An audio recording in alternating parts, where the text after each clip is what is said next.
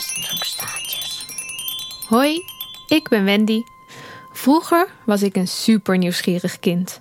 Ik wilde van alles weten. Wat is dat? Hoe zit dat? Hoe werkt dat? En later ben ik wetenschapper geworden. En ik wil nog steeds overal van alles over weten. En daarom ga ik nu op ontdekkingsreis door de wereld van de wetenschap. En ik krijg gelukkig hulp van de stokstaartjes. Dat zijn net zulke nieuwsgierige kinderen als ik was. En zij helpen mij met slimme vragen te stellen, zodat ik op zoek kan naar de antwoorden. In deze eerste serie reizen we miljoenen jaren terug in de tijd om meer te weten te komen over dinosaurussen.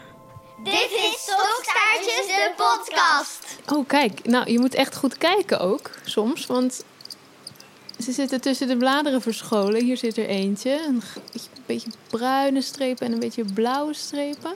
Jij vraagt je vast af wat ik aan het doen ben. Ik ben in een opvang speciaal voor reptielen. En dat heeft alles te maken met de vragen van de volgende twee kinderen.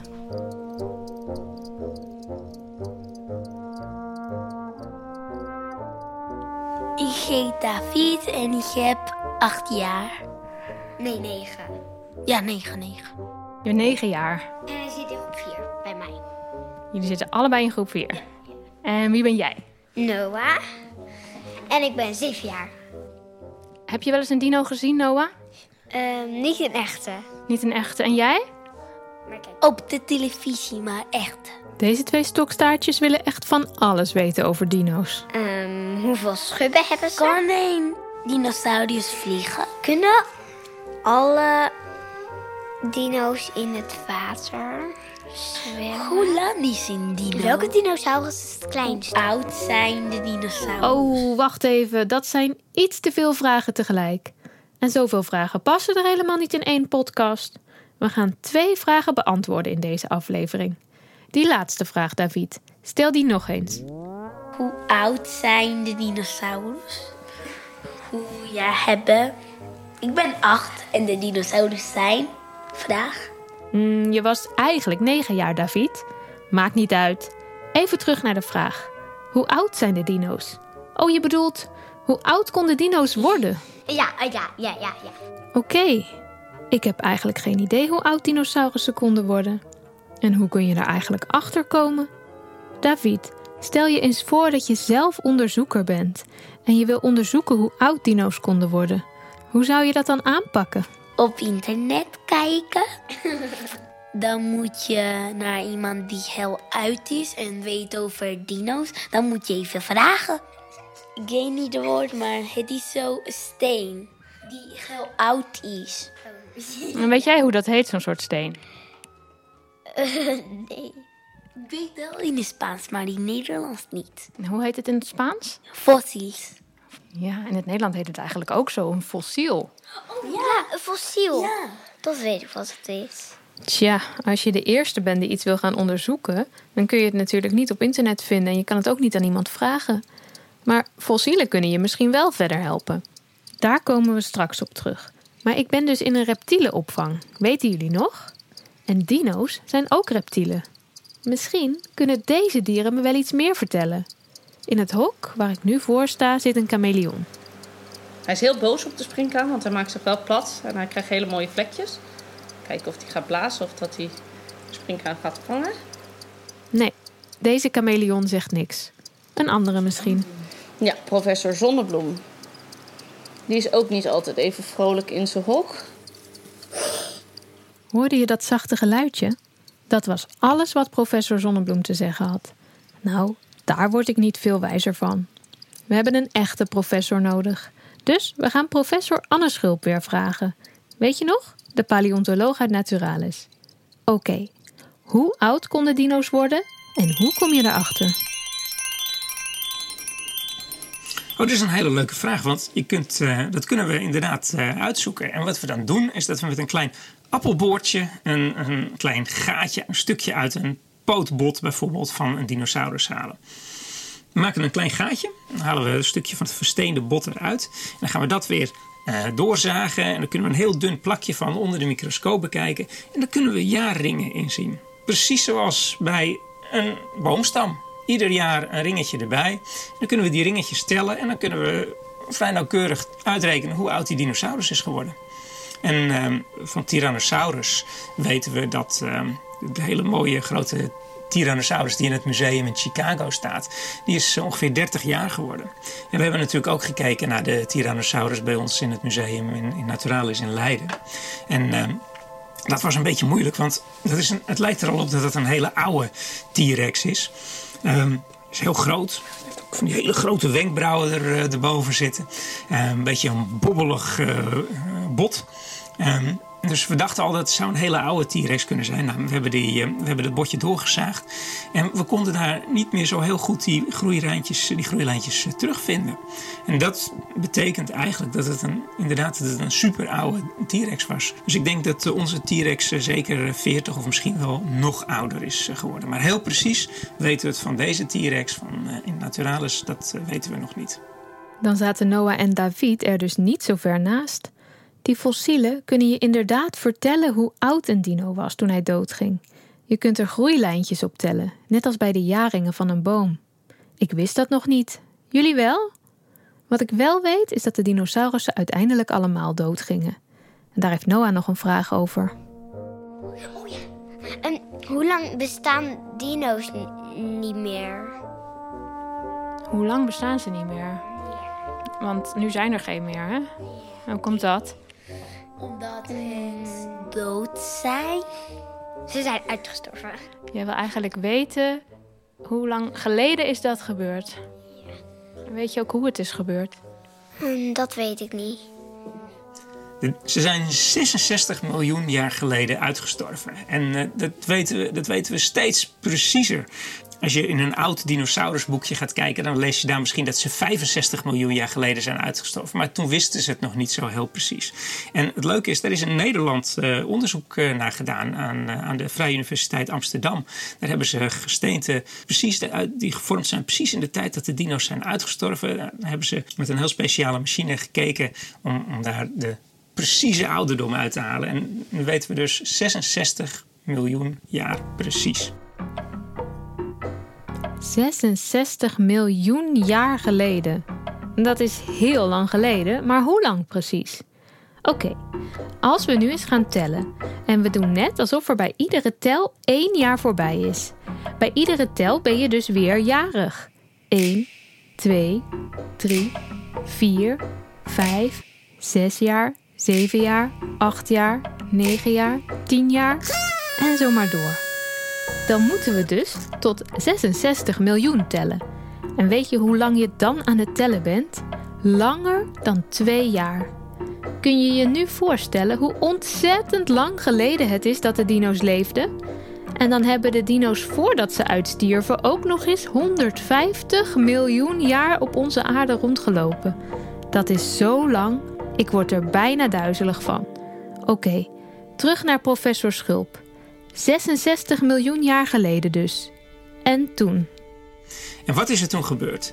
Er is een um, gigantische meteoriet ingeslagen. Van misschien wel 10 kilometer. Dus die heeft een gigantische krater geslagen. Is in, Mexico uh, op de grond gekomen. Het is een enorme krater geworden. Er is heel veel stof in de lucht uh, gegaan. En uh, ja, het is toen de hele tijd gewoon donker geworden.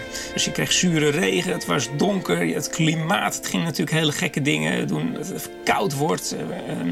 Dus het was heel erg naar en heel erg akelig. En, en ja, dan was niet goed voor de plantengroei. Dus er is voor de plantenetende dino's een tijd lang weinig of niks te eten. En ja, heel veel diersoorten zijn uitgestorven. Drie kwart van de diersoorten is uitgestorven. Vooral de dieren die, uh, die wat beter tegen slechte tijden konden. Dieren zoals uh, ja, kleine zoogdiertjes die misschien een winterslaap konden doen. Of schildpadden of, of, dieren die, die echt wat langer zonder eten konden. Die hebben het overleefd. Krokodillen, de schildpadden, de, de zoogdieren. Maar de dinosauriërs zijn uitgestorven en nog heel veel andere dieren ook.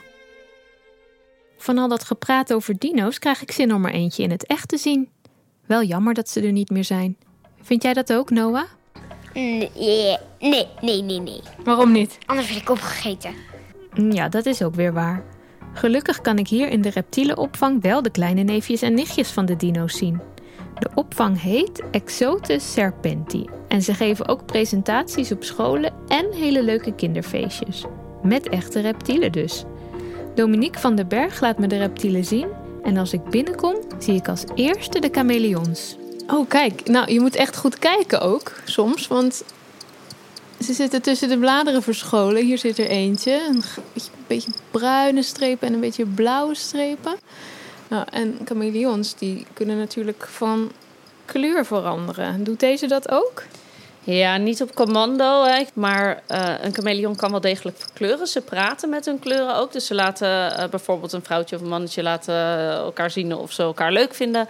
Ze verkleuren om heel veel verschillende redenen. Als ze verliefd zijn, als ze boos zijn, als ze uh, pijn hebben, als de zon schijnt. Of als ze indruk willen maken. Dan wordt hij heel groot en plat als een pannenkoek. En dan krijgt hij al die hele mooie jungle kleuren door elkaar. En dan zie je geel en donkergroen en lichtgroen en zwart en wit. En alles komt er, komt er doorheen om ervoor te zorgen dat hij heel erg opvalt, heel erg groot lijkt en die ander zo kan wegjagen.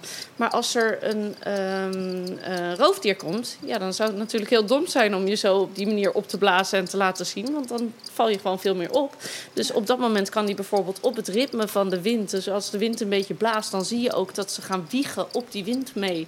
En dat ze dan heel voorzichtig weer een stukje tak pakken om vooruit te komen. Ik vraag me ineens iets af.